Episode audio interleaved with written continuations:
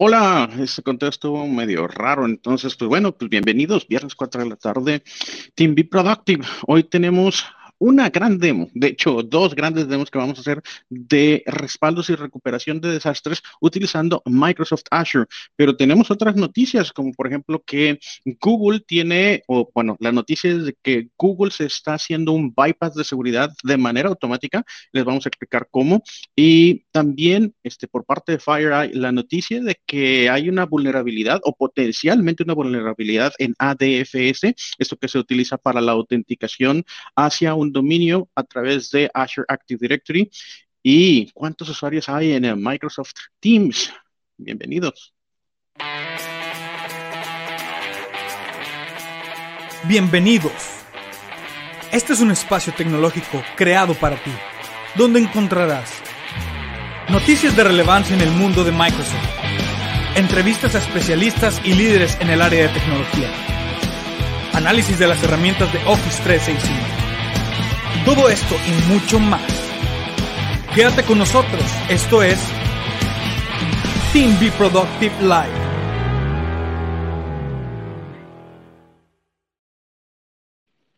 Bien, pues de nuevo bienvenidos, soy Manuel Nieto y hoy voy a ser su único acompañante en el programa de, del día de hoy. Eh, me está acompañando de hecho en backstage Mike. Este, saluda Mike, aunque sea así como que rápido, como que no queriendo. y ah, pues bueno, yo tengo un problemita ahí de playback, Mike. No sé si se está escuchando bien el audio y, la, y se está reproduciendo bien el video, pero yo lo escucho medio entrecortado. Entonces, pues ahí como que yo tengo un delay medio raro. Quiero pensar que es por la cantidad de cosas que estoy compartiendo acá y que medio estaré saturando mi red o algo así. Y por ahí me dijo también Alex que nos va a estar acompañando al rato, entonces también vamos a tener unas pequeñas demos con, con Alex acerca de unas pues unas noticias que les tenemos acerca de diademas de audio. Y pues bueno, eso será un poquito como a las 4.30.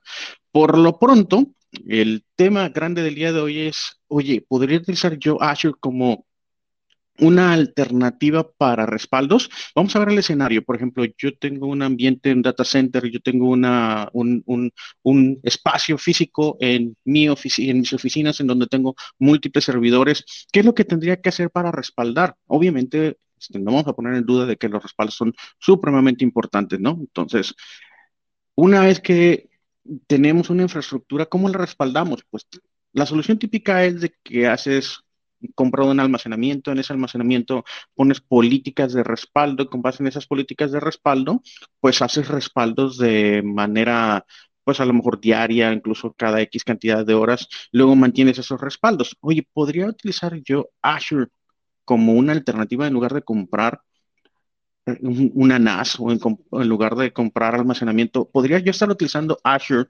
para hacer el respaldo de estos servidores? La respuesta es sí. Y aquí vamos a demostrarles un poco el cómo. De hecho, vamos a hacer dos cosas. Primero les vamos a demostrar cómo podemos utilizar los el Recovery Service Vault, uno de los servicios de Microsoft Azure, como una alternativa para poder respaldar, obviamente, la información que tienes en Azure. Pero después también vamos a extender esta demo y vamos a demostrarles, vamos a hacerles la demo de cómo podrías utilizar este mismo servicio de Azure Backup para poder respaldar tu infraestructura en sitio o on-premise. Entonces, ¿por qué no empezamos si yo comparto acá mi pantalla? Este, dame un minuto, Mike, para yo compartir mi pantallita. Tengo N ventanas abiertas. Estoy batallando para encontrar cuál es la buena. Vamos a ver.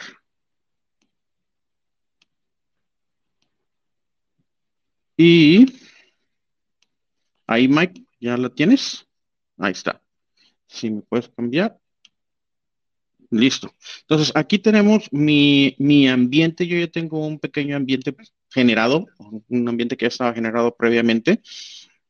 Vamos a ver el portal de Azure, ¿qué es lo que estamos viendo? Estamos viendo que, entre otras cosas, lo relevante es de que tengo un ambiente con unas máquinas virtuales. Tengo esta máquina virtual Vigesa BM0 y tengo otra máquina virtual Vigesa BM1. Si ustedes nos han seguido en algunas de otras transmisiones de Team Be Productive, lo que vamos a hacer, para explicarles aquí el escenario, lo que vamos a hacer es de que vamos a respaldar la máquina virtual BM0, BM0, la vamos a respaldar como si fuera un recurso de Azure como lo haríamos como si fuese un recurso de Azure. Pero vamos a ocupar la segunda máquina virtual, la VM1 o VM1, la vamos a utilizar como si fuera un servidor on-premise. Entonces, la estrategia de respaldos, ambas van a ser con Azure Backup y con, y con el Recovery Service Vault, pero la estrategia de migración va a ser diferente. Ese es nuestro escenario. Entonces, ¿cómo lo hacemos? Vamos a empezar en nuestro escenario con hacer un Recovery Service Vault. Aquí me estoy escuchando con eco. Eh, yo creo que ya no, ya no, no. Entonces, vamos a hacer directamente el Recovery Service Vault. Ese es el paso número uno. Dentro de Azure, yo tengo una serie de servicios. Uno de estos servicios es el Recovery Service Vault. ¿Qué es lo que voy a hacer como paso número uno? Pues voy a hacer un Recovery Service Vault. ¿Cómo lo hacemos? Crear Aquí no tenemos ninguno actualmente, o crear. Entonces, en cualquiera de los dos botones, cuando es la primera vez y no tienes ninguno, tienes ese botón azul en la parte central. Esto ya incluso empieza a sonar como rutina, pero suscripción, ¿quién es el que paga? ¿Quién es el que patrocina el Recovery Service Vault? En este caso es nuestra suscripción que se llama 21Q2 Team Be Productive en dónde voy a colocar el recurso, el Recovery Service Vault. Una buena práctica, y es que estamos hablando de respaldos, ¿no? Una buena práctica es de que el Recovery Service Vault tenga su propio eh, Resource Group. Recordando que es un Resource Group, Resource Group es una agrupación una agrupación de recursos y esa agrupación de recursos tiene que tener una muy buena planeación y tiene que tener sentido desde el punto de vista administrativo, desde el punto de vista de seguridad, desde el punto de vista de roles, desde diferentes puntos de vista.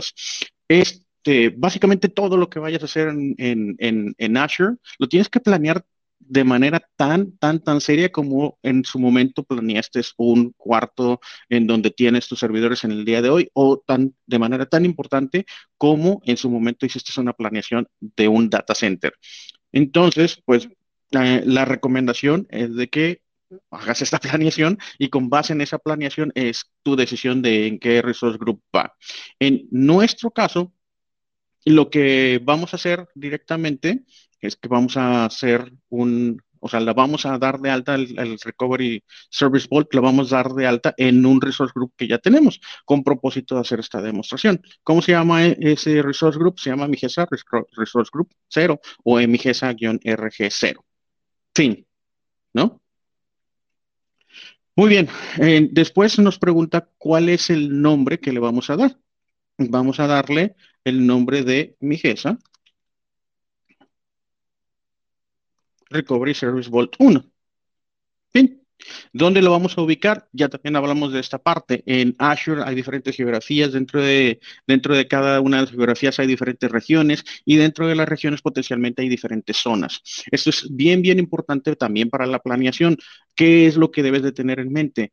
Uno, deberías de estar en una geografía, en la geografía más cercana donde físicamente vas a estar consumiendo los recursos. Dentro de esa geografía también deberías de estar en la región en donde están más cerca tus recursos. Pero debes de tomar en cuenta otro punto y es que idealmente tú debes de buscar una región que tenga múltiples zonas. ¿Para qué quisiera tener múltiples zonas? Oye, para redundancia, porque cada una de las zonas es equivalente a uno o múltiples data centers que están ubicados de una manera cercana y cooperan como una, una, una única unidad. Entonces, si yo elijo, por ejemplo, South Central, en South Central tengo múltiples zonas, yo tengo una opción de hacer cosas como, hablando solamente de infraestructura, como, por ejemplo, este, availability zones.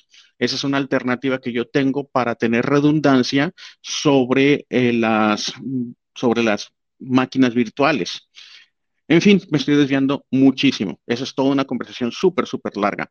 En este caso, la decisión, y por múltiples cosas y por simplicidad y porque esto es una demo, es South Central. ¿Listo? Entonces ya con eso eh, voy a dar de alta mi Recovery Service Vault. ¿Listo? Vamos a esperar, este proceso tardará aproximadamente un minuto. Y con eso, ¿qué les parece si de una vez aventamos la primera noticia? ¿Y cuál es la primera noticia que tengo por aquí? trabajo remoto. Oigan, eh, acerca del trabajo remoto, la noticia, esta es una nota, de hecho, una nota de Tech Republic, el autor es Owen Hughes, que la publicaron el 28 de abril del 2021. Y esta nota habla acerca de datos que se reportaron en el último reporte trimestral de resultados de parte de Microsoft. Entonces, entre otras cosas, además de compartir los datos financieros de los resultados de la empresa, la cual le fue bastante bien, pues también tenemos números interesantes. Y resulta que ya tenemos 1.3 billones de dispositivos que están corriendo Windows 10, por si no lo sabían, y como que para que lo tengan como referencia, o varias referencias hay aproximadamente 7.8 o 7.800, 7.700 millones de personas en el mundo, ¿no? O, en inglés, como le dicen, este 7.7 o 7.8 billion people.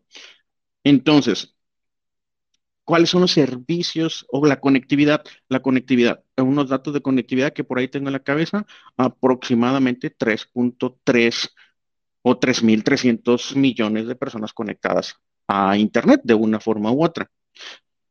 Otra referencia, aproximadamente cuántos usuarios hay en YouTube. Pues aproximadamente 2.200 millones de usuarios. Oye, ¿cuántos hay en otro servicio que se le acerque a un, a un YouTube o a un... Perdonen, perdón, ese dato es de Facebook. Son 2.200 millones de personas aproximadamente conectadas o usuarios de Facebook. Otro servicio que se le acerca, WhatsApp, que también anda aproximadamente 2.200 millones de personas.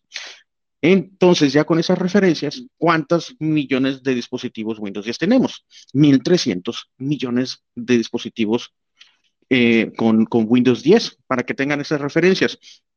Ahora, váyanse a, un universo corporativo, váyanse a un universo de Teams, y Teams tiene hoy, o esto reportó junto con, los datos financieros de Microsoft, reportó que tiene 145 millones de usuarios que utilizan en promedio la plataforma de, manera simultánea en un día.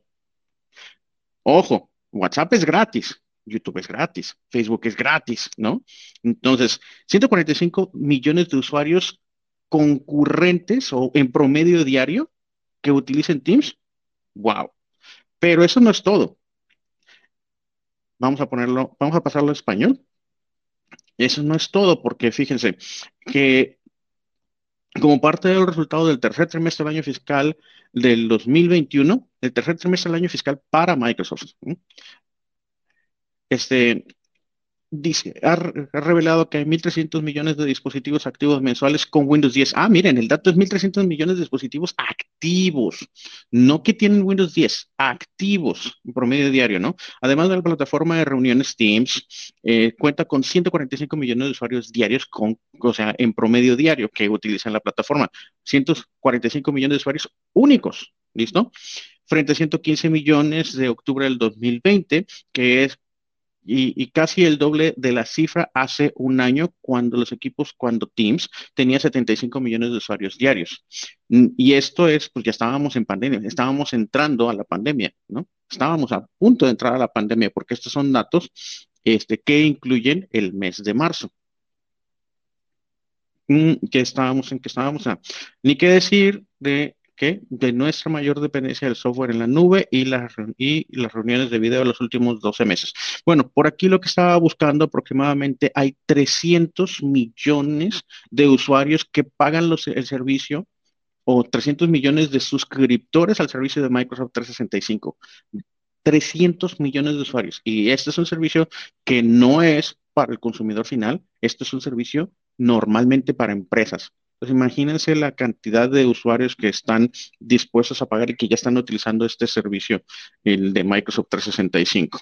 Vamos a seguir leyendo por acá. Dice, como era de esperar, los servicios de nube de Microsoft generalmente fueron bien bien, le fue bien en todos los ámbitos. La unidad de productividad y proceso de negocio de la compañía registró ingresos por 13.600 millones de dólares, lo que supone un aumento del 15% en comparación de hace un año, mientras que eso me sorprende. Yo pensaría que, que hubiesen sido bastante más, con 15%, pero bueno, 15% de aumento. Mientras que los ingresos por productos comerciales de Office y servicios en la nube aumentaron un 14%. Los usuarios de Microsoft 365 registraron más de 38 mil millones de minutos de colaboración en un solo día.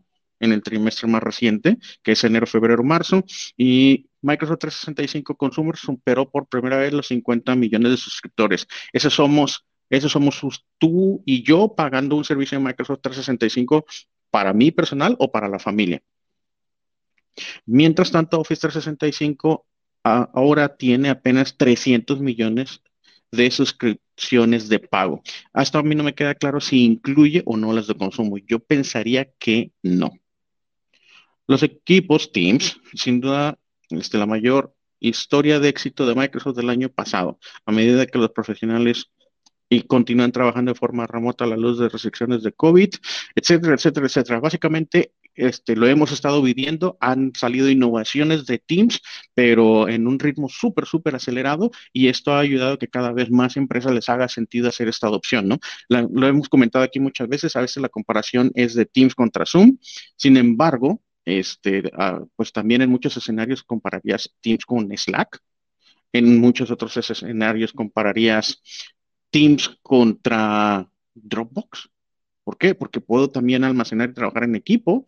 Y entonces hay muchísimas comparativas. El, punto es de que Teams está probando ser una herramienta integral que nos permite la colaboración mucho, mucho, mucho más allá de las conferencias.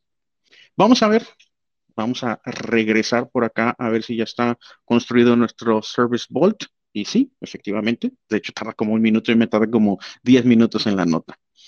Y ah, ahora este, nos vamos a ir al recurso y en este eh, recurso, pues, una vez que ya estamos en el Recovery Service Vault, vamos a empezar a pasear por las diferentes propiedades que tenemos por acá y vamos a ir viendo qué es lo que, qué es lo que podemos hacer, ¿no?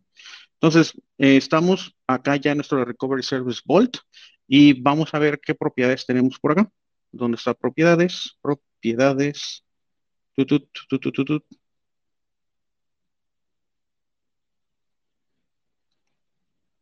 Aquí están las propiedades. Bueno, aquí eh, vemos que en la parte de respaldo tenemos la configuración de respaldos, de encripción, de seguridad. Vamos, podemos generar pins y podemos bajar un agente. Entonces, lo, primero que vamos a hacer es vamos a ver cómo están configuradas las vamos a hacer la, configuración de respaldo y cómo están configuradas las políticas también de, de seguridad. Entonces, pues vámonos por aquí y en seguridad vamos a ponerle actualizar porque vamos a ver qué es lo que podemos hacer.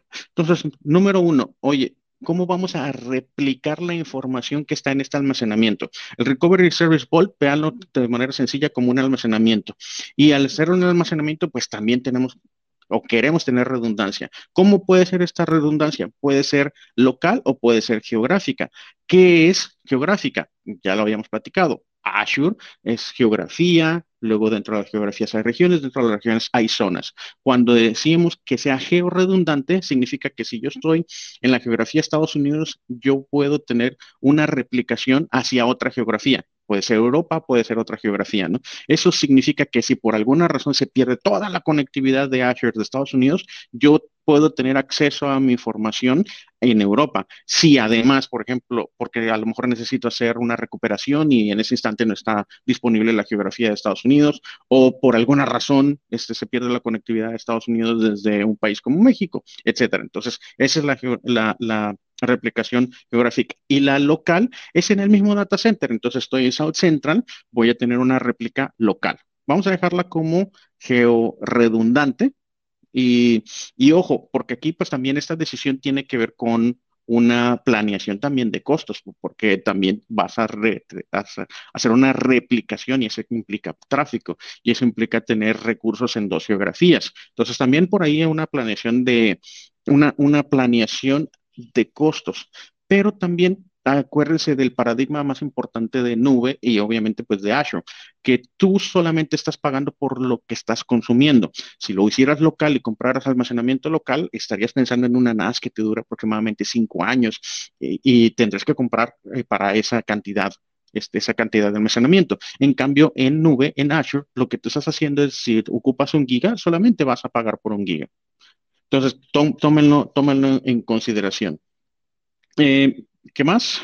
Bueno, ¿qué más podemos ver por acá? Yo creo que vale la pena también este, darle la vuelta al, la parte de seguridad y vamos a ver las configuraciones de seguridad. Aquí hay una parte bien, bien importante que se llama el soft delete. ¿Qué es el soft delete? Oye, llegué, fui al almacenamiento y yo soy un administrador, tengo los permisos necesarios, tengo el rol suficiente y puedo por accidente agarrar y decir, ah, voy a borrar esto, lo borro. ¿Qué es lo que hago con el soft delete? Lo puedo recuperar. Es como si fue el equivalente al trash can, ¿no? Al, bote de basura en tu escritorio. Entonces, esto también es una configuración que podrías deshabilitar y ahí te sale la advertencia. O la recomendación es déjala habilitada. Y pues por lo pronto esos son algunos de los, de los temas importantes. Entonces ahora sí, vamos a hacer un respaldo. Ojo, ese es el escenario. lo que voy a hacer yo ahorita en este instante es voy a respaldar un recurso, eh, un recurso específicamente una máquina virtual de Azure. Normal. Es un mundo, ahorita estamos en un escenario únicamente Azure. ¿no? Entonces, ¿cómo le hago? Bueno, pues vámonos de nuevo como si estuviéramos recién llegando al Recovery Service Vault. Y aquí, si se fijan, yo tengo toda una serie de tareas, ¿no? De inicio, mi dashboard de respaldos, este, respaldar artículos, las políticas, etcétera, etcétera. Vamos a, incluso si me voy por acá, este, tengo también la opción de acá, respaldo, ¿no? Entonces, ¿qué es lo que yo quiero respaldar? Voy a respaldar una máquina virtual. Entonces, si me voy por esta ruta y me voy acá a respaldo, me, me lleno este formulario, literalmente, y dice, oye, ¿dónde está corriendo tu carga que quieres respaldar? En Azure.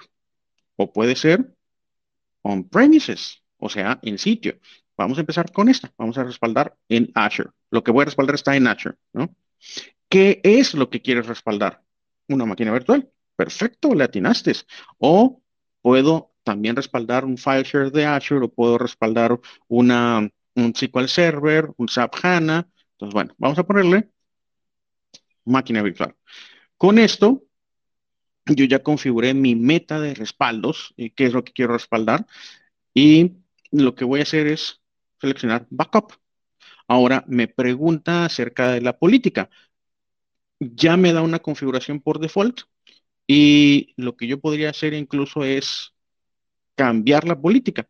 Podría hacerle aquí, cambiar la política. Entonces, vamos a ver, ¿cuál es la política ahorita? La política es un respaldo diario a las 7 a.m. hora universal. ¿Listo? Y puedo hacer un, o voy a tener la posibilidad de hacer una recuperación instantánea y voy a tener una política de retención de todos los días, de, que la voy a mantener hasta 30 días, ¿no? Entonces voy a tener una, yo voy a poder respaldar cualquier día de los últimos 30 días. Entonces, si yo digo, oye, mi meta de recuperación es poder recuperar en cualquier instante en el tiempo los últimos 30 días, esta es la política, puedo ocupar la política de default.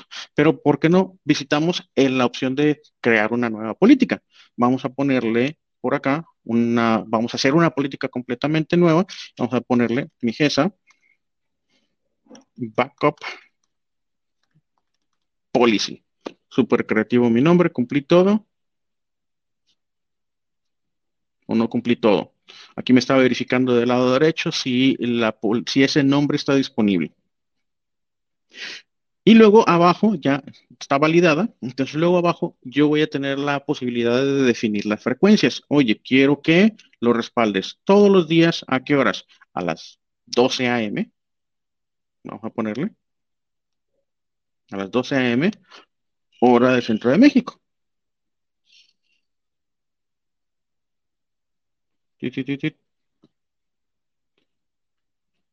Con eso, este, yo ya configuré que todos los días a las 12, a primera hora prácticamente, el primer instante, en primer segundo, yo voy a estar respaldando mis máquinas virtuales. ¿Cuántas, cuántas instancias quiero poder recuperar o quiero tener disponibles? Vamos a ponerle dos, o sea, voy a tener disponibles dos días. Yo si respaldo, voy a poder recuperar solamente los últimos dos días. Luego puedo tener un punto de recuperación semanal, mensual y anual, ¿no? Entonces puedo poner diferentes, las diferentes políticas. Y vamos a dejarlo así. Vamos a dejarlo, ok. Vamos a utilizar la nueva política, que aquí ya me dice que va a ser respaldos diarios a las 12. Y con esto vamos a habilitar el respaldo. Listo. Mm, mm, mm, ah, tengo que elegir la máquina virtual, por favor. Mínimo. Y ya les habíamos dicho al principio cuál iba a ser el escenario. Vamos a respaldar como si fuera un recurso normal de la infraestructura, la BM0 o la máquina virtual 0. Y la otra la vamos a dejar para la, para la siguiente demo. Entonces, ahora sí, ya tengo la configuración completa y habilito el respaldo. Listo. Así de sencillo yo hago el respaldo de un recurso. Y tan tan. Ya. Ese fue la demo. Todo. Fin. Aquí vamos a esperar a que se prepare y que haga el, primer respaldo. Tan sencillo como eso es respaldar un recurso en la nube. Estoy respaldando la máquina virtual completita. Completita, completita. Ah, vamos a ver si se tarda poquito. Si no, pues ahorita nos aventamos otra noticia. Yo creo que se va a tardar unos tres minutitos aproximadamente, esperaría yo. Porque después con eso podríamos irnos a la sección que les quiero también mostrar, que es la sección de qué es lo que está protegido. Pero bueno, tengo noticias. Este, por acá vamos a ver si ya llegó el buen Alex antes de irnos a, noticias. Ahí está Alex. ¿Qué onda, Alex? ¿Qué onda? ¿Me escuchan? Te escuchamos perfecto. Ah, Oye, este, ¿qué te pareció? Aquí yo ya me aventé la primera demo del día y es cómo respaldar un recurso utilizando los servicios de Recovery Service Vault de Azure. Un recurso total y completamente implementado en, en dos, cinco minutos con toda la explicación y ya, ya terminé de hacer un respaldo. la verdad es que, eh, digo, justo hoy estaba platicando hace ratito aquí internamente con un tema de respaldos de equipos. Este, y, bueno, al final le dije, pues, si vive en la nube, o sea, ¿qué te preocupas? Bueno, pero es que, o sea, nada, o sea, y, hablamos del restore, que es otro tema que, probablemente al rato vas a tocar, pero, pero sí, no, no, no, es impresionante la capacidad que tenemos. No, y fíjate, o sea, me empieza a darte reflexión en lo siguiente, ¿no? Yo de los últimos cuatro viernes he tenido la oportunidad de hacer demostraciones que incluyen, oye, ¿qué, pues, ¿qué pasa si tengo un directorio activo on premise? O sea, he hecho ambientes súper complejos y los he hecho todos sin tener que tener un solo servidor físico. Entonces le estoy levantando ambientes así. Y ahorita al principio, no me alcanzaste al, al, mero principio del programa, pero en el principio del programa le estaba mostrando que yo aquí en este escenario tengo dos máquinas virtuales que son servidores Windows 2019 Data Center y con esos dos servidores yo estoy haciendo dos escenarios. Escenario número uno, que es el que acabamos de terminar, donde literalmente yo tengo un servidor en Azure y me preocupa, ¿no? Entonces, tengo muchas oportunidades de respaldar o de tener respaldada ese, esa máquina virtual. Puedo tener redundancia a través de Availability Sets, redundancia a través de Availability Zone, redundancia a través de Scale Sets y además de todo eso puedo tener esto, que es el respaldo. Pero no solamente eso, este respaldo va en un almacenamiento. Ese almacenamiento lo puedo replicar localmente, lo puedo replicar geográficamente. ¡Wow! O sea, ¡wash! Y tener eso, o sea, eso es inimaginable tenerlo en un ambiente que puedas tener premise. Es hiper recontra carísimo. Y este, yo estoy utilizando crédito que nos hizo favor de compartirnos Microsoft de menos de 100 dólares y con eso he hecho las demos de las últimas cuatro semanas. Y, y, ah, bueno, la, mm, hace dos semanas tocaron un que era elasticidad. O sea, mm no pagar. Los scale sets. Claro, o sea, no tener. Obviamente, pues todos en las organizaciones tenemos estacionalidad eh, respecto a los cierres. Ahorita, hoy cierre de mes, ¿no? Pues imagínate, en eso hoy la carga de los servidores y demás, pues, sí, aumenta. Probablemente hayas comprado tu hardware para, para em, mantener la carga del fin de mes. Sí. Y bueno, por años hemos hecho esos cálculos. Y el crecimiento a lo mejor en los siguientes 3, 4 años y te fuiste largo, pero sí, correcto.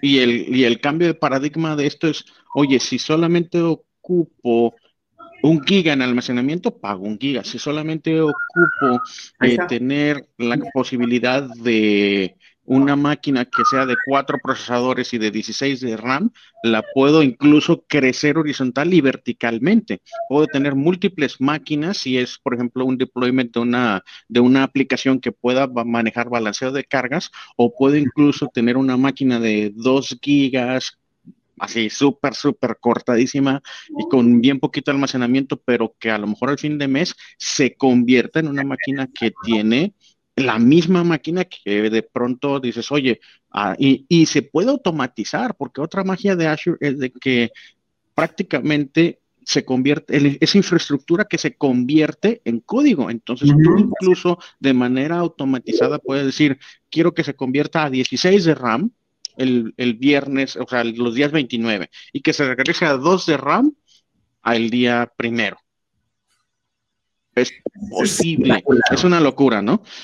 Oye, rápidamente, este, me voy a, te voy a mostrar un poquito eh, que si me voy a Recovery Service Vault, tengo un Recovery Service Vault ahora. ¿Cómo se llama? Se llama Migesa RSB1 de Recovery Service Vault 1, súper originales mis nombres.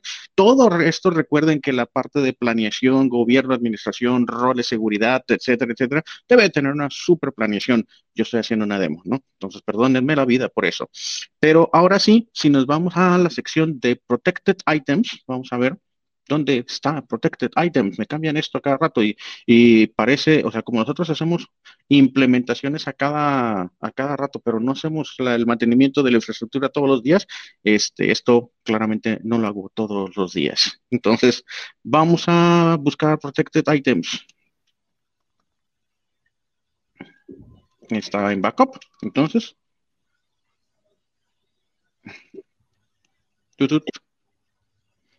Y en backup, ¿ya lo viste? Protected items. ¿Dónde está Protected items? Ah, no. Está? No, estaba lo de Ahí está. Ahí está. Ahí está. Listo. Entonces, yo aquí veo máquinas virtuales.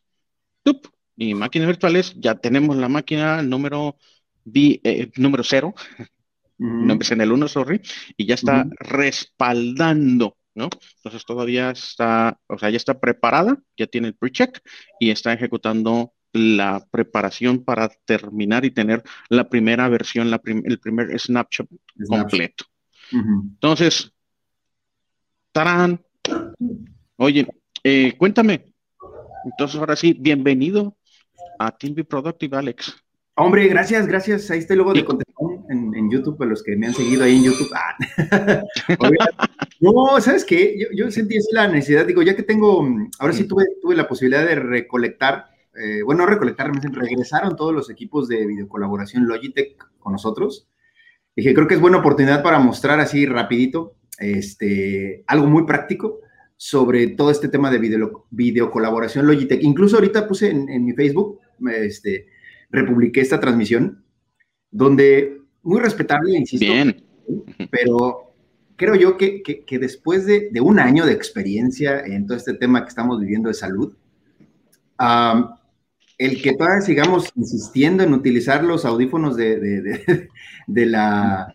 el micrófono de la laptop, por el amor de Dios. O la cámara de laptop. De hecho, ahorita, fíjate, ahorita sin querer, ¿no? Este, este tema así no fue planeado, lo aclaro, esto que voy a platicar inmediatamente, pero pues creo que parecemos este mm, eh, café y, leche, ¿no? Así como, gracias, gracias al máster. Café y leche, ¿no? y mira que yo aquí, ahí se pueden ver mis lentes, miren, ahí está. Ay, si tú estás súper pro, ¿eh? Me puse un arito aquí de luz porque pues si me apago... Pues, Oye, ¿sabes que yo, sabes que yo ya me compré unos lentes, pero de esos para, para la luz, o sea, para que no te canse la pantalla de la computadora. Pero no tengo la, o sea, de esas cosas que compras y, y las usas súper bien y luego, ¿dónde están? ¿Dónde quedó? ¿Dónde quedó? Pero bueno, no, yo tengo luz naturalita del, del, del foquito del cuarto. No, pues está, bueno, pero ahí les va, es que, así vámonos directo al grano, ¿no? Esto que ustedes me están viendo ahorita eh, es la, la, la cámara de la laptop, ¿ok? Y no considero que es una cámara mala es una cámara razonable y me están escuchando también por a través del micrófono que yo estoy hablando por ahí de la laptop. Pero voy a mostrarles rápidamente tres equipos. Me voy a ir del que el siguiente que es un tema personal, luego me voy a ir otro que es para sala mediana y luego otro que es para sala grande. Solo son tres, ¿ok? Y tengo otra cámara que si me ayuda el máster a, meterla, que puse mi celular, aquí está a un lado mi celular, si me, ayuda aquí el, el, producer, ándale, ahí está. Ay, hijo. ya vino las bambalinas. Esto es una realidad. Hay gente, conozco, se los juro, conozco gente, he tenido juntas con ellos, donde así están, en una situación en la mesita de la sala, y me mudé de, lugar aquí en su casa, este, para ponerme aquí, y chéquense la realidad que en la que estoy hablando. O sea, la silla, bueno, respetar lo que sea, pero no tengo que modificar mi casa, ¿ok? O sea, no tengo que que el mundo se pare para que esto suceda. Entonces, voy a empezar a switchar. Quiero que vean, que sigan viendo ahí el, celular. Acá, miren, acá está en vivo. este. Oye, y ese tema, ¿no? De que agarras y de pronto volteas para allá y entonces este ya el micrófono no te agarra porque se escucha mal, pero ah, pues obviamente yo tengo una diadema, ¿no? Ahorita lo notaron, ¿no? Que volteé para acá. sí, sí, claro, ¿no? Bueno. Y, conmigo notaron que yo tengo unas, unos audífonos, eh, son wireless. la mejor opción para... No, ah, perdón. Este, Logitech son wireless. Estoy diciendo mal el anuncio, perdón, perdón, perdón. Oigan, fíjense que, que, este, que acá lo que voy a hacer ahorita, voy a cambiar, el celular lo van a seguir viendo ahí, por eso le puse abajo el cel mío, ahí, pero me voy a cambiar a la cámara, digamos que personal, que se llama Logitech Pro, este Alex. ¿eh? ¿Qué huele? ¿Eh? ¿Qué tal? ¿Es esta que están viendo aquí? aquí la tengo, encimita. Y, y, obviamente, pues este es personal, pues obviamente me la puedo poner si ah, Pero acércala, acércala el celular para presumirla, pues. A ver, ahí voy. Ah, miren, ya me ¿Alcanza si llega? Sí, sí llega, nada más que me agarraste ah. aquí en el setup como que no era esa la parte, pero ahí te voy, espera. Eh, perdón, estamos en vivo. Sí, sí, sí, ahí está. Eso, Mike. Gracias, Mike. Aquí está. Qué pro el Mike. Ok, ya. Ahí está. Esta es, bueno, el tripoide es de aquí para abajo, ¿ah? De donde está mi dedo, la cámara es lo de arriba. Entonces, aquí están viendo ustedes. Esta es un USB. así por aquello de la, de la privacidad. Órale, ahí está. ¿Ok? Pero ahí está Logitech Brio. ¿Ok? Esta Logitech Brio, hablando de seguridad, porque pues has tenido varios este, charlas también de seguridad. Después nos echamos una plática de eso. Pero vamos a platicar entonces de en cuanto a seguridad. Pues esto, de entrada, ya te soporta el, el face recognition, perdón, de este. me, pasa, me pasa yo. ¿Cómo esta máquina virtual se llama BM0? O sea, BM0. pero bueno. En inglés. Oye, no, pero bueno, ahí está, ¿no? Esa es, eso es un tema de, de, plano. Ah, gracias, gracias, Mike.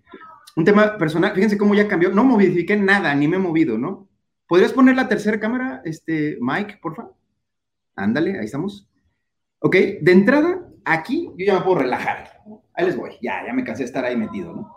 Entonces, no, no me pierden, digo, a lo mejor mi rodilla aquí estorba, a lo mejor lo subo un poquillo, lo que sea, pero ya lo puedo acomodar. Entonces ya no tengo que estar ahí puesto frente a la, a la, a la empinado literal, ¿no? Como estaba hace un rato. Entonces ahora sí. y ya vieron que Alex todo muy propio y yo así como del Día del Niño.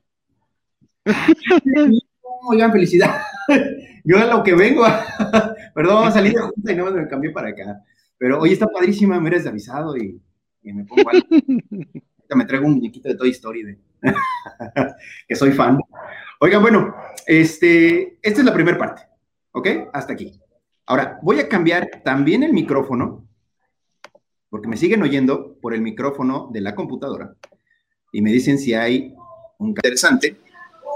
Ahí está, ahora sí. ¿Qué volé? ¿Cómo se escucha? Se escucha súper diferente. Diferente mejor, diferente peor. Diferente, pues sabes que diferente mejor, ¿eh? O sea, ya te, te, te, quitaste los ruidos de fondo.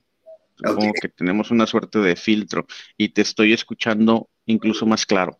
Ok, ok, bueno. Entonces ese es el, ese es el cambio. A, esta cámara trae micrófonos unidireccionales y demás, que es por donde ya me están escuchando. La calidad, el... el ¿Y esa es la camarita esa que nos mostraste? Sí, correcto.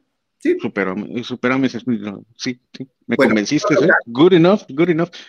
4K, Windows Hello, ok. O sea, yo aquí me autentico en mi, en mi compu así con mi carita que no está tan bonita, pero con mi carita. Oye, y este, y aparte, eh, pues obviamente la puedo acomodar en cualquier, en cualquier lugar, ¿no? Como ya lo vieron. Entonces, vámonos a lo siguiente. Les dije que esta era la parte personal. Ahora, vámonos a una sala de juntas o un espacio de trabajo mediano. Ahora, con la sana distancia, pues probablemente necesita otra persona aquí a un lado, a metro y medio de trabajo. Así que. Alejandro Moreno, ¿eh? Ahí están los paleros. ¿eh? Hola, hola, gracias, gracias. Bueno, ahí les va, espérense, porque todo se pone mejor, ¿eh? Chéquense nada más.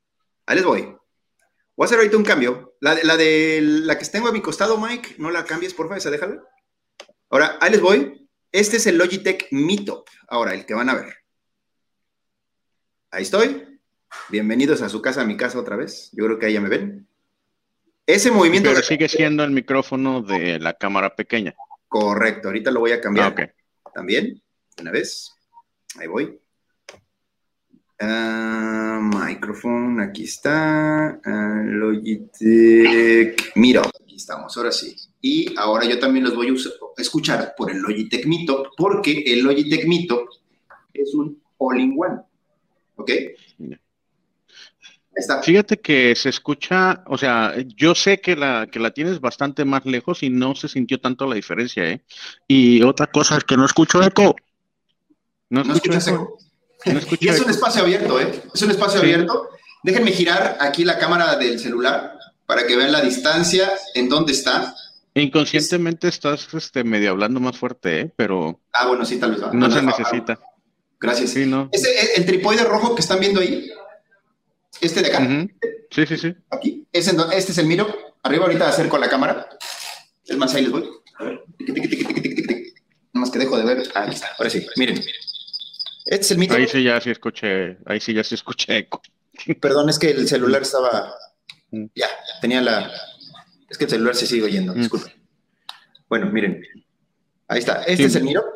Mm. Es una barra all-in-one. Déjenme alejar tantito este show ¿Sabes que incluso si logras bajar el audio del celular a cero absoluto, creo que incluso te escuchas. Ah, ya, ok. No, ya no, lo bajé, pero aquí No, no, no, está bien. No, o sea, a lo que voy es, incluso antes que tenías el volumen, un poco de volumen en tu celular, yo no me había dado cuenta que, que, estaba el celular, o sea, no, no, no interrumpía, pues. Ya. Eso significa que tienes un, una fuente de ruido adicional dentro de ese cuarto que no molestó.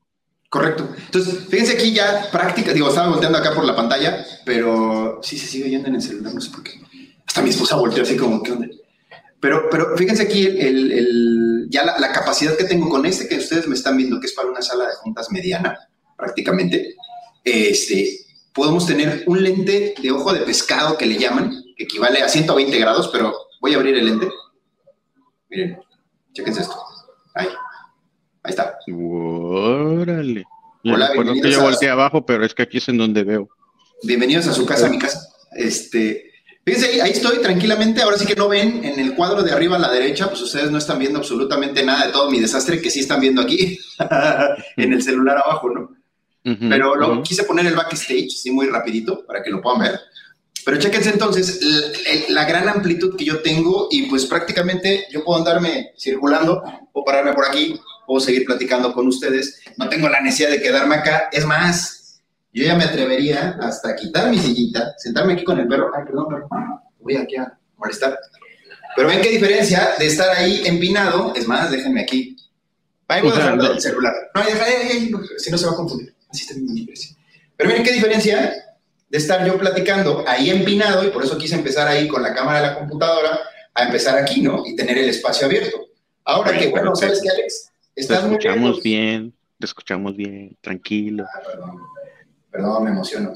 Ándale, ándale, ándale. O sea, es que ese es el punto para mí también, porque incluso agarra la, agarra la voz que, o sea, creo que el número uno tiene, tiene dirigidos los micrófonos, entonces sabe hacia qué, qué, parte del sonido debe capturar. Y segundo, creo que también tiene lo que se llamaría, no me acuerdo cuál sería el nombre técnico, eso el concepto yo te ayudo. El concepto es, independientemente del volumen al que escuche la voz del que debería de estar, este, del importante, le sube el nivel. Bueno. Le da la ganancia.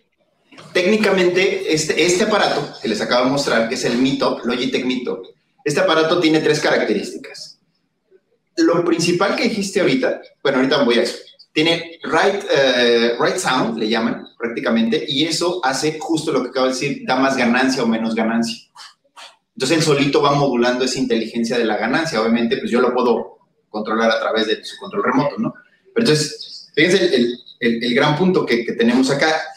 Otro adicional es Se alcanza a escuchar que estás en un lugar que está, comillas, vacío, pero el nivel está buenísimo.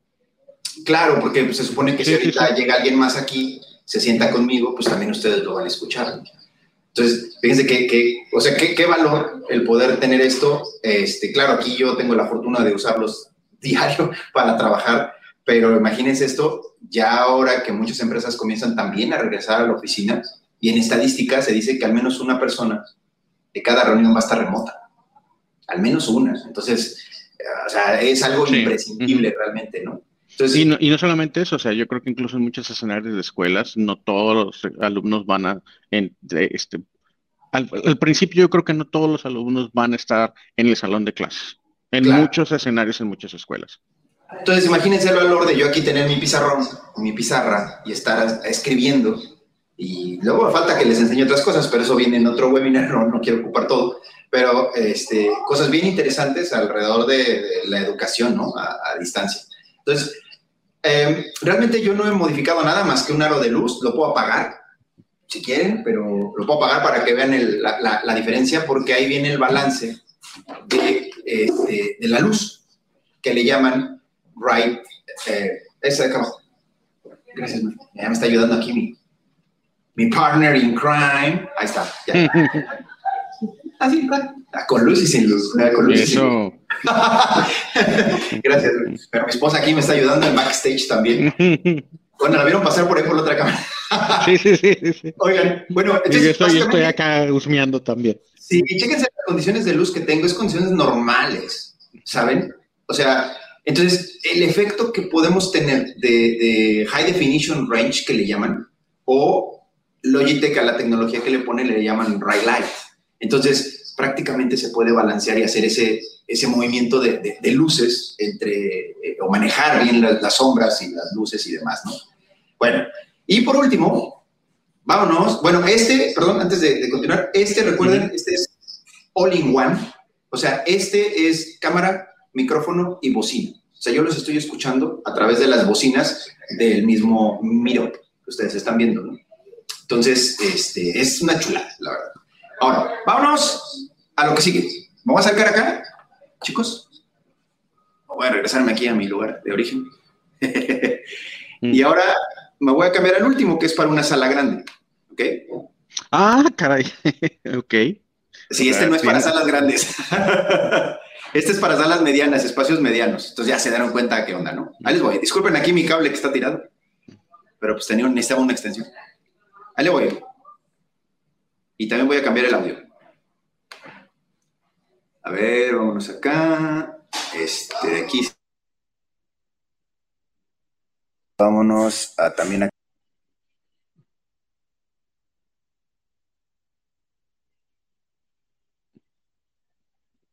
Alex. Ahí nos dejó solamente el feed de audio.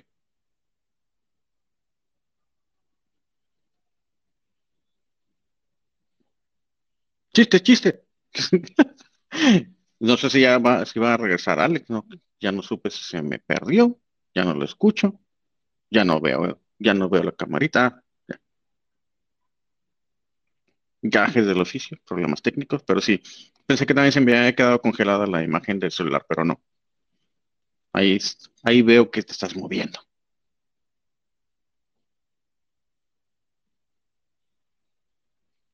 En lo que se recupera Alex, les tengo más noticias. Y para eso a veces también sirven las noticias. Pero bueno, entonces vamos a platicarles ahora de otra noticia. Y esta es una nota de FireEye. Esta nota de FireEye es acerca de una posible vulnerabilidad, o bueno, más bien una vulnerabilidad de este, que se encontró con el servicio de Active Directory eh, de la aplicación de ADFS. Ah, no estoy compartiendo pantalla, perdón. Vamos a ver. Entonces, ahí está. Entonces, Esta es, un, es una nota súper, súper completa, súper larga, porque incluso dan un poco de las pistas de cómo se, de, de, cómo es que se puede ejecutar una prueba de concepto. Y en realidad también dicen, y esto es súper preocupante, de que el ejecutar una prueba de concepto es relativamente sencillo, ¿no? Entonces, ¿cuál es el, cuál es el tema, no? Si tú tienes una infraestructura que está utilizando ADFS, que son los servicios de Federación de Active Directory, que es una característica para la que, básicamente, para que tú puedas autenticar a tus usuarios a, a recursos de la nube, ya sea Microsoft 365 o Azure, y que si los usuarios están dados de alta y se autentican normalmente en un directorio activo on-premise, pues utilizan el servicio de ADFS para autenticarse y que se le validen las credenciales y que puedan entonces sí tener acceso a los recursos.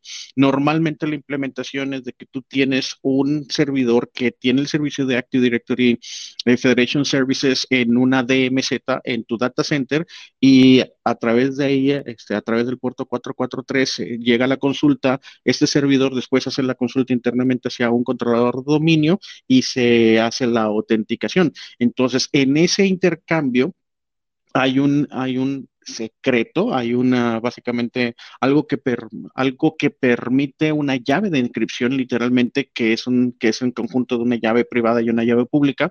Y básicamente lo que está diciendo esta nota de FireEye es que encontraron una manera que desde cualquier equipo que esté conectado a la red en, que, en donde se tenga acceso a este servidor de ADFS pueden robar esa llave y a través de robar esa llave básicamente podrían tener acceso a recursos de Azure como cualquier usuario que se que lo que quieran incluyendo administradores. Esa es una nota, la verdad es muy técnica y compleja. Aquí está el escenario, este el que le estábamos hablando de normalmente tienes eh, dentro de tu, llamémosle intranet, tu controlador de dominio donde tienes tu Active Directory, luego tienes los servicios de ADFS y a través de una conexión de, de firewall, pues bueno, tienes acceso a la consulta de autenticación. Y habla a detalle de cómo podrían hacer el robo, o hablan en términos bastante técnicos, de cómo podrían robar esta llave para obtener algo que le llaman un ticket dorado de autenticación, con lo cual pueden decirle a Azure Active Directory, oye, yo soy un dominio de Azure que soy empresa.com y tengo un dominio on-premise que es empresa.local. Entonces, yo puedo agarrar cualquier usuario de empresa.local que tenga los permisos en empresa, en directorio activo, en Azure Active Directory de empresa.com y podría este, hacer un proxy y con eso básicamente tener acceso a cualquier recurso de, del Azure Active Directory de empresa.com. Eh, cuando leí esta nota, pues básicamente no encontré que ya está en la base de datos de vulnerabilidades de la NST.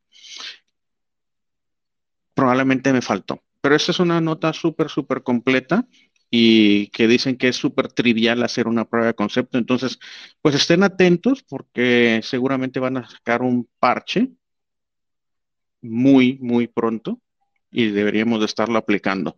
Ahora bien, ¿cuándo se utiliza ADFS? Se, utiliza ADFS cuando quieres que siga siendo tu Active Directory on-premise el que siga siendo la autenticación. Hay otras formas de manejar la autenticación para Azure Active Directory y esas otras formas, al parecer, al momento no se les ha encontrado una vulnerabilidad.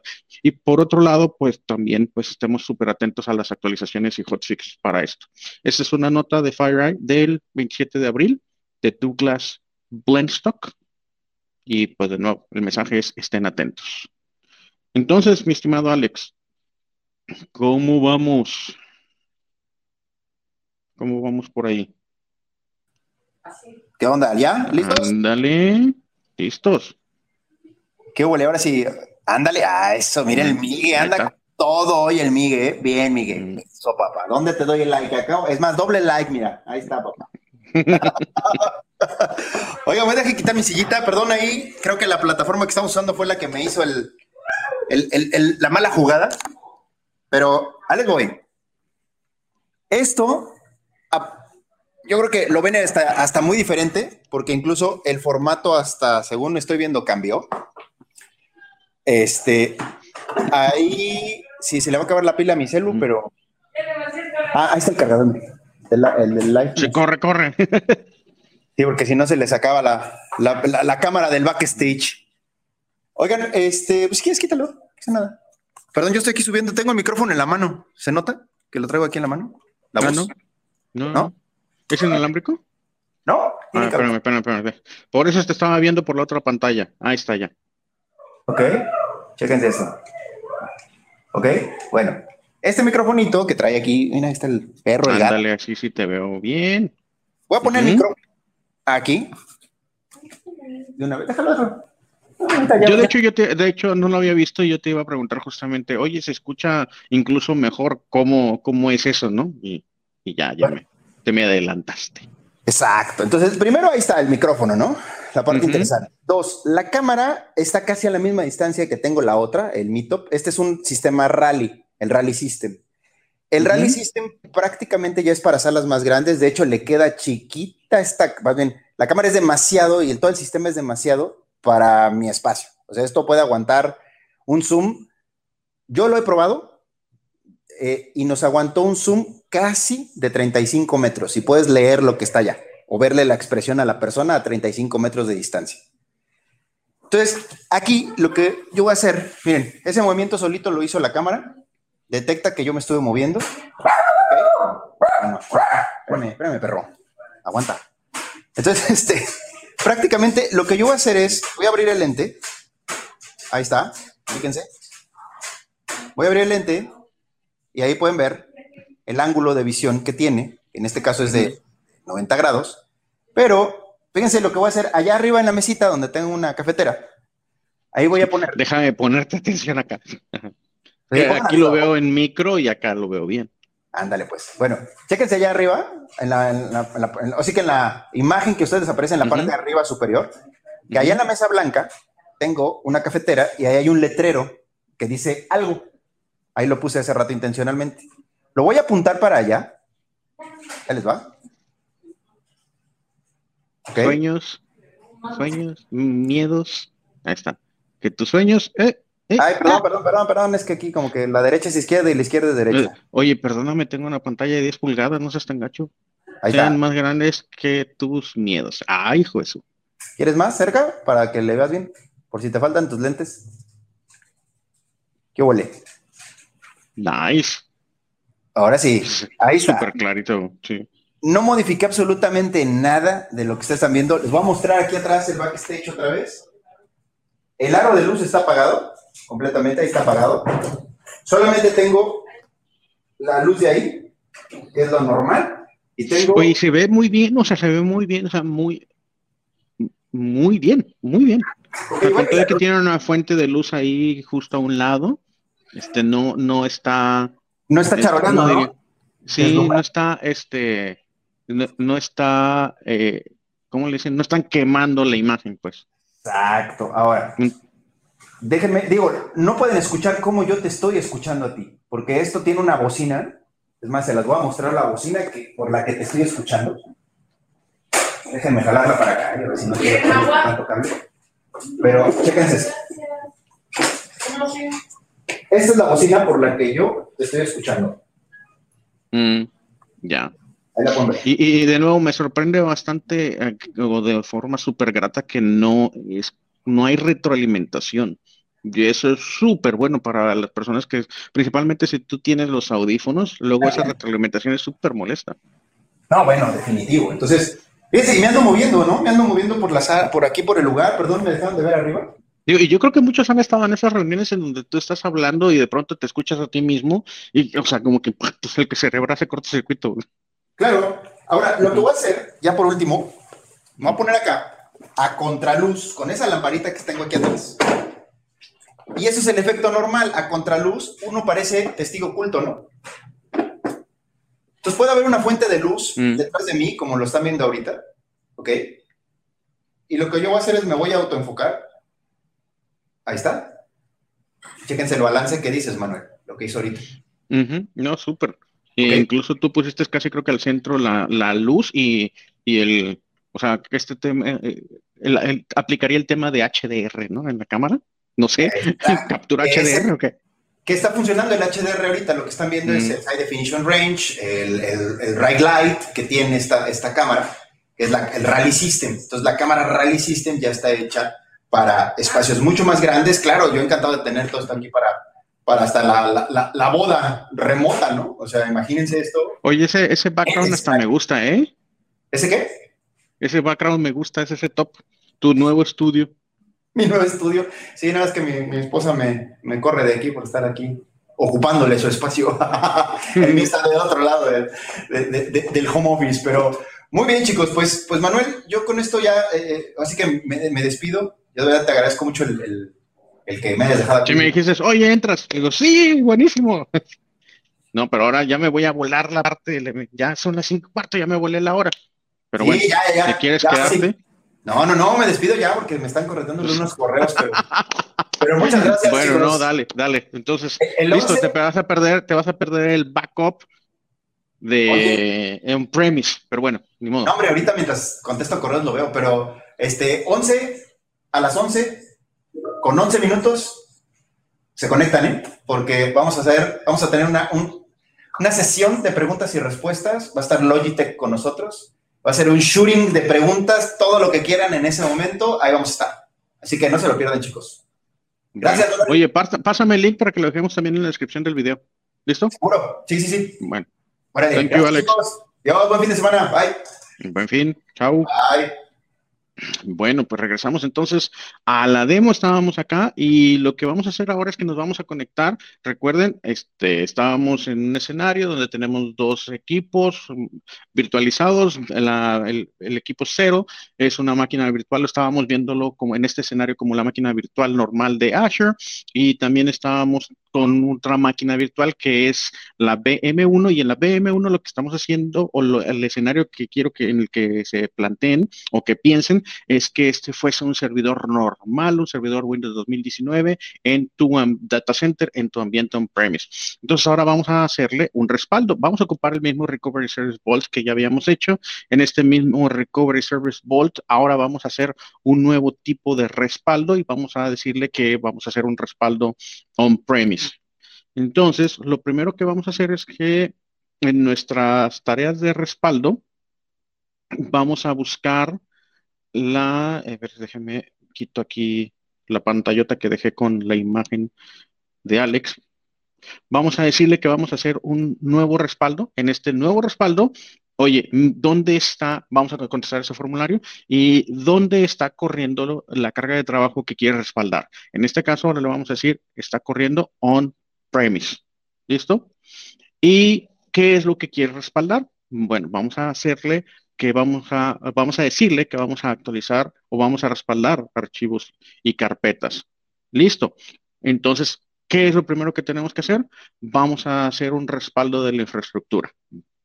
O vamos a preparar, perdón, la infraestructura. Oye, ¿cuáles son las actividades que tengo que hacer para preparar la infraestructura?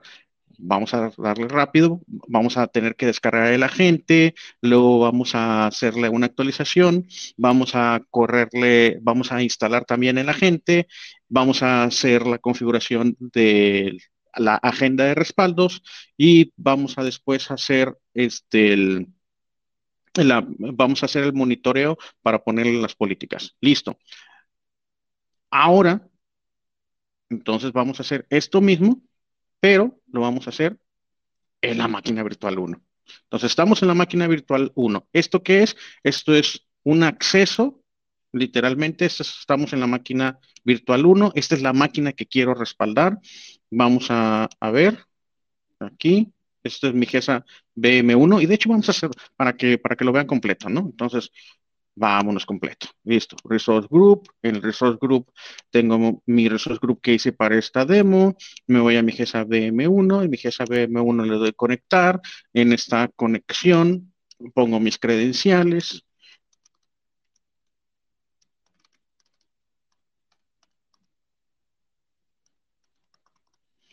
Y ahora sí, vamos a levantar la conexión para que todos estemos en la misma página. Listo. Que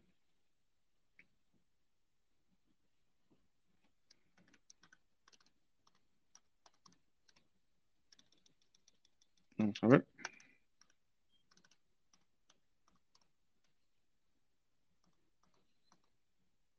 ¿Cómo era la contraseña? Oh, por Dios.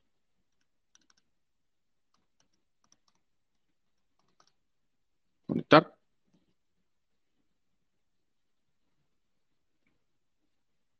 Acuérdense de esas contraseñas. Documentenlas bien. Entonces, ahora sí, estamos en esa máquina BM1. Desde la máquina BM1 desde la máquina BM1 me estoy conectando al portal. Oye, ¿por qué? Pues porque voy a descargar a la gente y es más fácil hacerlo así. ¿Listo? Esa es la razón por la cual estoy haciendo así. Entonces, vámonos a Recovery Service Vault. Dentro de Recovery Service Vault mm, tenemos este Recovery Service Vault que lo hicimos en la parte inicial de esta, de, del inicio de este programa, TV Productive. Nos vamos a respaldos. En respaldos le decimos que lo que vamos a respaldar está on-premise y vamos a respaldar archivos y carpetas. Listo. Vamos a preparar entonces ahora sí la infraestructura y dentro de la preparación de la infraestructura, lo primero que me dice es de que tengo que descargar el agente para Windows Server. Entonces vamos a descargar el agente. Aquí voy a empezar la descarga, cuando empiece o cuando termine mi descarga, esto lo pueden distribuir ustedes al resto de sus servidores de su infraestructura, voy a correr la instalación.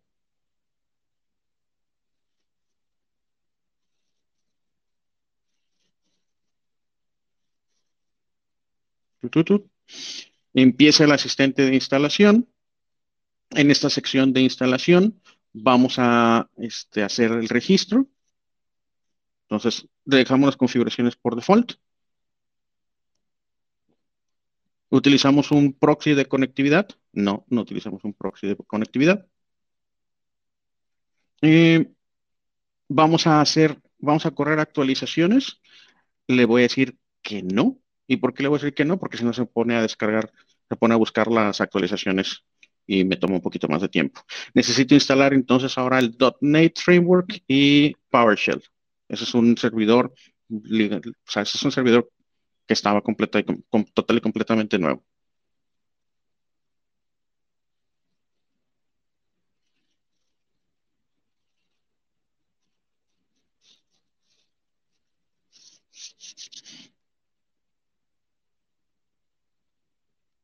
Cuando termine la instalación, lo primero que me va a estar solicitando es, oye, te tienes que registrar. ¿A dónde me registro?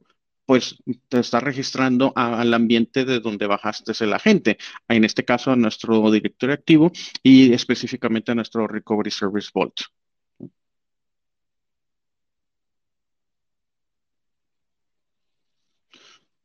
Listo. Proceder al registro.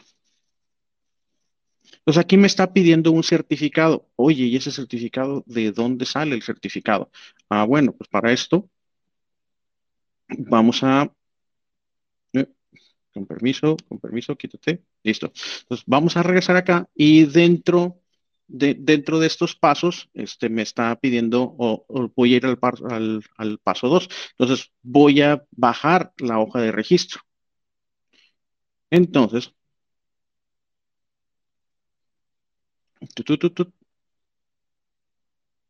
número uno, ya tengo la versión más nueva y aquí está. Vamos a salvarlo. ¿En qué carpeta quedó? Vamos a ver si quedó en la carpeta de descargas. Acá está. Listo. Ahí está mi llave de registro. Entonces, ahora sí. Esta es una nueva versión de Edge. Nunca me habían pasado. Las descargas normalmente salen en la parte inferior del, del navegador. Y nos regresamos entonces al registro. Está por acá. Aquí está. Vamos a navegar al registro, a la página. Aquí tenemos nuestro registro.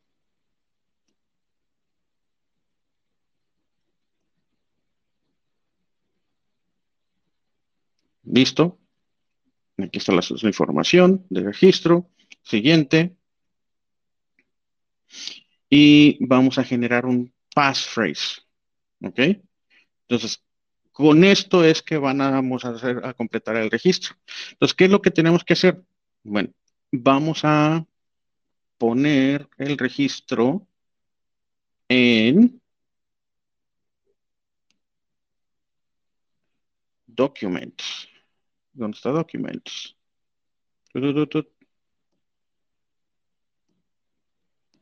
Vamos a comercial. Cuando ustedes están haciendo esta planeación y estén haciendo en un ambiente de producción, por favor, no lo pongan en el servidor directamente. Guárdenlo en un lugar seguro. ¿Ok? Entonces, pero, pues para efectos de esta demo, vamos a hacer, vamos a guardarlo el registro en Documents y listo. Hmm. Por favor, hagan una buena planeación. Guarden bien este archivo. No lo dejen ahí solamente, ¿no? No lo dejen en el servidor local. Tomen todas las precauciones y hagan todas las todo, todo, todo de la manera correcta, ¿no? Todo súper bien planeado. Entonces vamos a esperar aquí unos segunditos o un minutito para que se haga el registro. Y entonces, de nuevo, ¿cuál es el escenario? Yo estoy en este servidor, este servidor es como si, como si fuese un servidor de mi data center y estoy haciendo el registro hacia los servicios de Azure para que yo pueda hacer el respaldo de mis servidores on-premise, de mi data center, de mi cuarto de datos.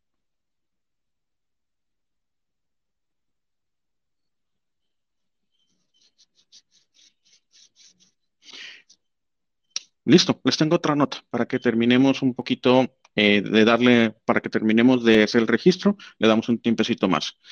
Y esa es una nota que les voy a compartir, es una nota que salió durante la semana y es ah, por parte de Terry Radichel, publicada el 19 de abril del 2021 en Medium. Es el blog personal de Terry Radichel, una persona que se dedica, que de hecho tiene una empresa que se dedica a seguridad. ¿Y de qué se trata? Bueno, para que ustedes tengan una idea, ¿qué es lo que pasa cuando ustedes tienen configurado un DNS en su, en su máquina Windows? Pues lo que tú esperas es que tu navegador utilice esos, esos servidores de DNS para hacer cualquier consulta. De tal suerte que incluso tú podrías tener servicios de seguridad que se basan en DNS y entonces si alguien busca este dominio no existe.com, pues lo que te va a regresar es directamente una página que no, que, no tiene nada, ¿no? Que tiene, que tiene este dominio no existe, ¿no? Pero si tú, por ejemplo, utilizas algún servicio de protección como para, por ejemplo, que no accedan a pornografía, ¿no? Lo más sencillo. Pues entonces pornografía.com lo que va a hacer es de que tu servicio, a lo mejor interno, tu servicio de DNS va a decir, este es un sitio prohibido, ¿no? Eso es lo que va a regresar. Pero, ¿qué pasa si Google no encuentra el dominio lo que está sucediendo en el comportamiento de las versiones que se analizaron por parte de, por parte de Terry Radichel, es que dice, oye, si Google no encuentra el dominio utilizando los servidores de DNS de Windows, Google Chrome está utilizando los DNS de Google para buscar el dominio. Entonces dice, ah, ok, tu servicio de DNS interno de seguridad, pornografía.com, no, no existe. No, no te da respuesta. Ah, entonces Google dice, no, no me doy por vencido. Entonces le pregunta a los servidores de Google y entonces los servidores de Google dicen, sí, sí existe. Y entonces pues ya no es la intención o no, no, no, es la intención que tenías configurada. No lo dice como parte del artículo, pero yo creo que esto es parte de algunos esfuerzos que se están haciendo por ver cómo se hace la implementación de consultas de DNS encriptadas. Esto todavía no está hoy. Hoy las consultas de DNS, si tú preguntas por mibanco.com, la consulta viaja en la red de manera total y completamente transparente. Como texto plano y cualquiera que esté en la misma red podría estar leyendo y recabando información de tráfico y estaría teniendo la posibilidad de hacer un mapa de todo lo que tú estás navegando, ¿no? Pero hay diferentes esfuerzos de la industria por tratar de encriptar justamente esas consultas de DNS. Yo creo que va por ahí. Eso no es lo que dice Terry Redichel y lo que dice Terry Redichel es, me preocupa que lo que está haciendo Google Chrome es de que está consultando a los servicios de a los servicios de DNS de Google cuando no encuentra un dominio a través de los DNS que tienes configurados en tu Windows, ¿no? Y entonces este, básicamente puede permitir a Google Chrome que los usuarios omitan seguridad de DNS si se tiene acceso para cambiar la configuración de seguridad que implementes, a menos de que estés bloqueando acceso a servidores de DNS a través de un firewall. De eso se trata básicamente esta nota. Eh, y pues los invito a que la consulten. Estamos dejando todas, les compartimos siempre todas las notas que, que comentamos aquí como parte de los comentarios del video. Entonces, listo, regresemos a nuestra VM1 a ver si ya está listo el, registro. Listo, ya está registrado y te dice que no, que no almacenes localmente el, el passphrase. Listo, no importa, como quiera lo vamos a hacer. ¿Qué sigue? Bueno, pues ya tenemos registrado nuestro servidor y luego dice que deberíamos de estar configurando la agenda de la gente para que podamos tener, pues para que podamos tener los respaldos, ¿no? Entonces vamos a hacerlo. ¿Listo?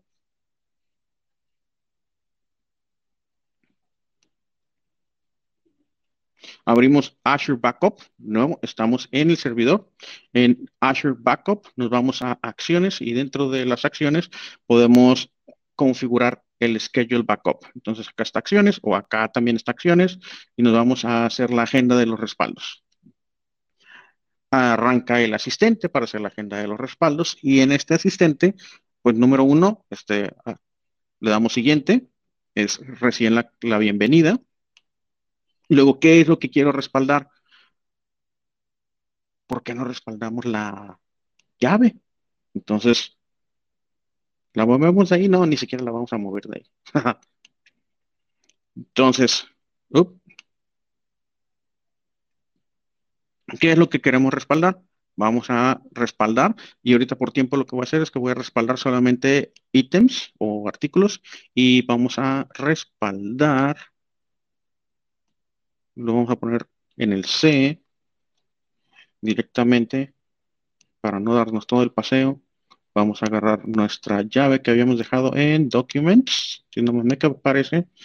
Tomamos la llave de Documents, la copiamos, vamos a sacar una copia súper sencillo, la aventamos por acá y vamos a hacer el respaldo de C y vamos a respaldar la carpetita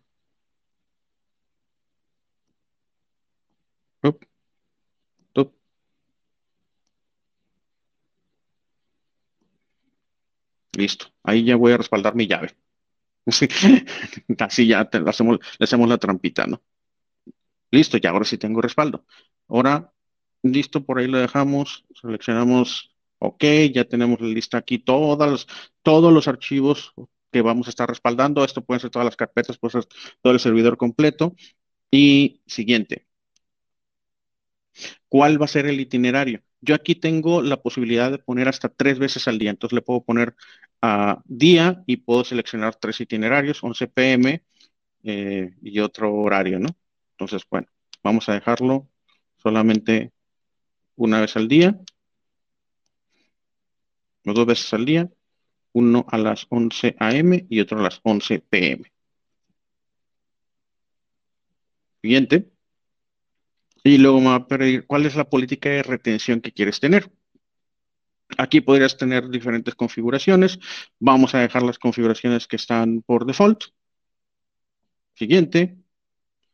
¿Cuál va a ser mi tipo de respaldo inicial? Y en mi tipo de respaldo inicial voy a dejar también la configuración por default, que ya estoy súper, súper sobre el tiempo. Voy a confirmar todos los, toda la configuración que hicimos.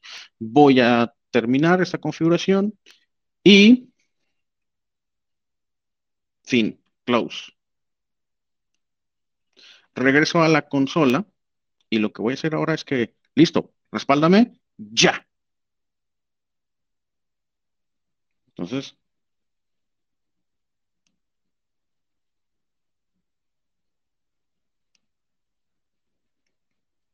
ahí voy a empezar a hacer el respaldo.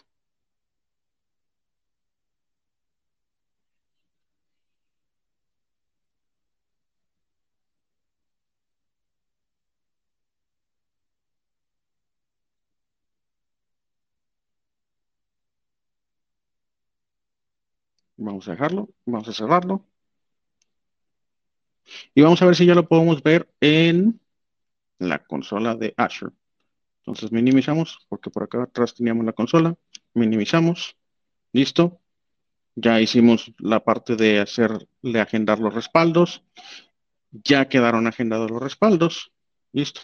Entonces ahora lo que vamos a hacer es, tratemos de recuperar, digo, ya nos comimos un montón de tiempo, vamos a ver si podemos ver que se ejecuta el respaldo. Como nada más respaldamos un archivo, vamos a ver si lo podemos, si podemos hacer la parte de la recuperación.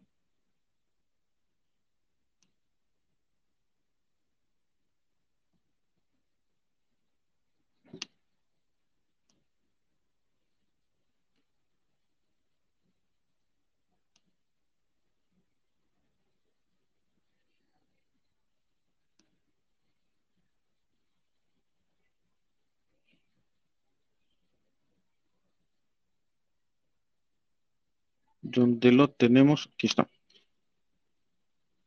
Aquí vamos a ver máquinas virtuales y tengo un agente, ese sería el equivalente a un premise. Tengo el respaldo, ¿sí? Fue lo suficientemente pequeño para tener ya el respaldo. Entonces, ya hicimos un respaldo, eso es el equivalente a como haber hecho el respaldo a todo nuestro servidor. Entonces, ya tenemos el respaldo, buenísimo. Vamos a poder ver si podemos hacer la recuperación, ¿no? Entonces, eh, ¿Y qué fue lo que respaldamos? Respaldamos la llave. Entonces, esto es súper crítico. Por eso me encantan estas demos, son medio suicidas, pero bueno. Entonces, listo.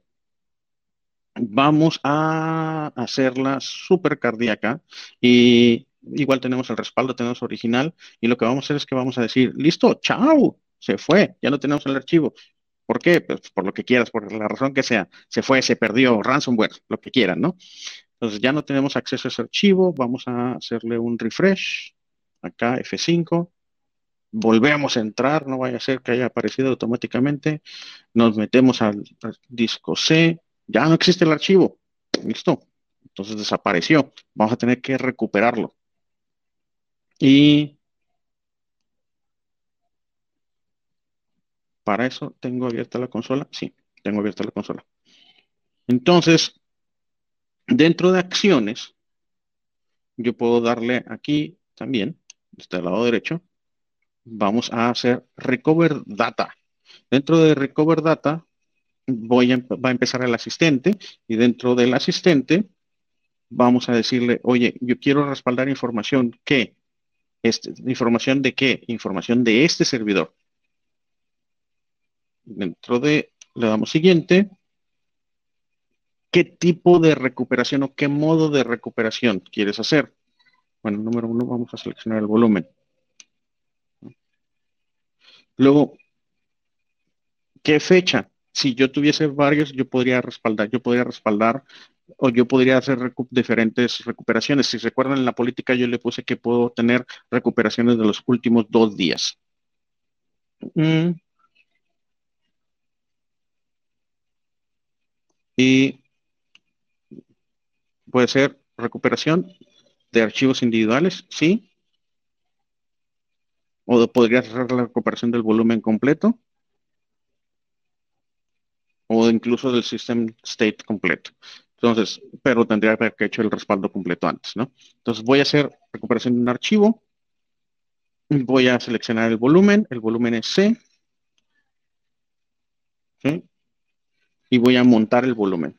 Entonces, con eso me está generando, con la información de respaldo, me está montando un volumen y yo puedo acceder a ese volumen. En ese volumen va a estar todos los archivos que yo tengo respaldados y puedo hacer un copy normal, un robocopy.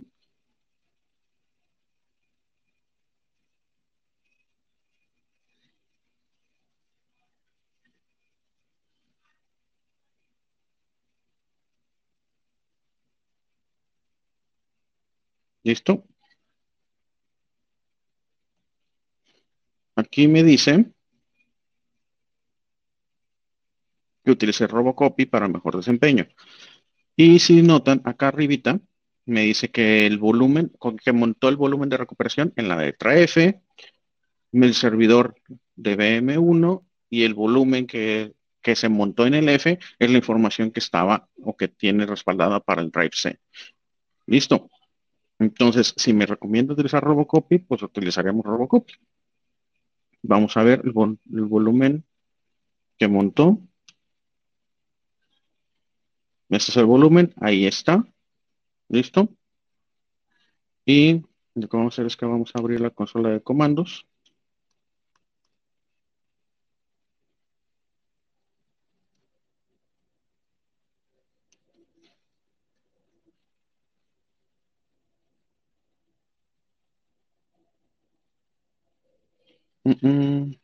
Y como es Robocopy, es Robocopy.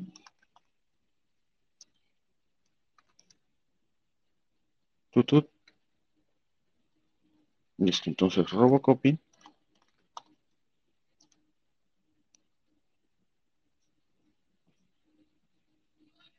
A ver si me lo copia así. Eh, sí, genial. Comillitas para que no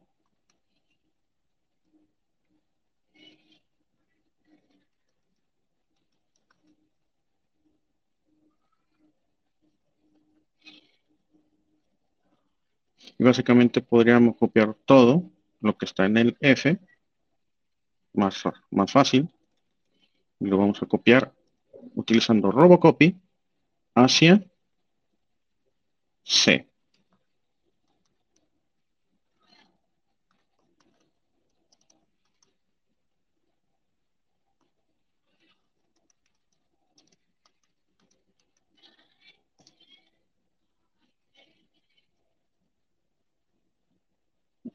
No. No, igual me pide el nombre del archivo. Sí.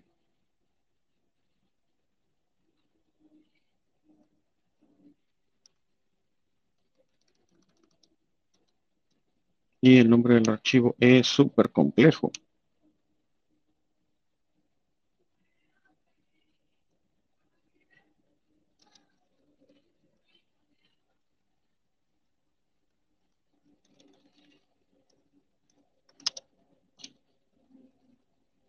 No lo estoy haciendo bien. Les voy a quedar súper mal con el Robocopy porque estoy utilizando mal el comando. No sé si es porque me faltan las comillas, no sé por qué es, pero en la demo les voy a quedar mal para tratar de recuperar este archivo. En fin, este, lo que se haría literalmente es utilizando Robocopy, lo recuperas a C, el archivo y tan tan. Entonces, haces el copy-paste y con ese copy-paste ya recuperas esos archivos. Entonces, la intención es esta, que lo más importante, lo más importante es de que cuando tú haces el respaldo de una información on-premise hacia Azure, lo que tienes que hacer, lo más importante es, una vez instalada la gente, es registrarlo. Y con ese registro haces ya la asociación y puedes estar subiendo a la nube esta información, utilizar literalmente Azure como una herramienta de respaldos en lugar de tener servidores locales, en lugar de tener SAN o en lugar de tener un almacenamiento local única exclusivamente para el propósito de respaldos. Y eso es, básicamente. Hicimos esta, este respaldo de on-premise y con este respaldo de on-premise nuestra información se está subiendo en, la configuración que dejamos, se estaría subiendo a la nube dos veces por día. Estaríamos respaldados a la nube dos veces por día. Y listo. Entonces, con eso los dejo el día de hoy.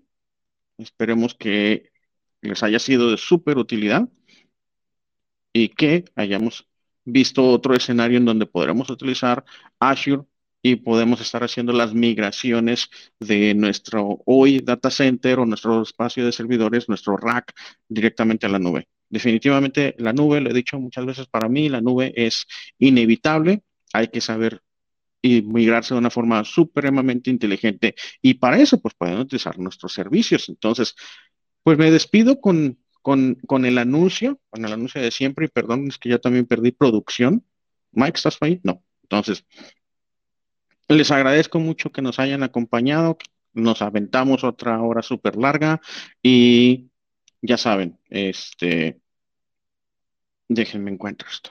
Si necesitan que los apoyen, nos pueden contactar a beproductive.com.mx, no solamente para adoptar tecnologías, sino que también para apoyar a que los usuarios hagan una aceleración, una adopción acelerada de las tecnologías que están implementando. Podemos apoyarlos, nosotros hacemos consultoría y hacemos también adopción del cambio.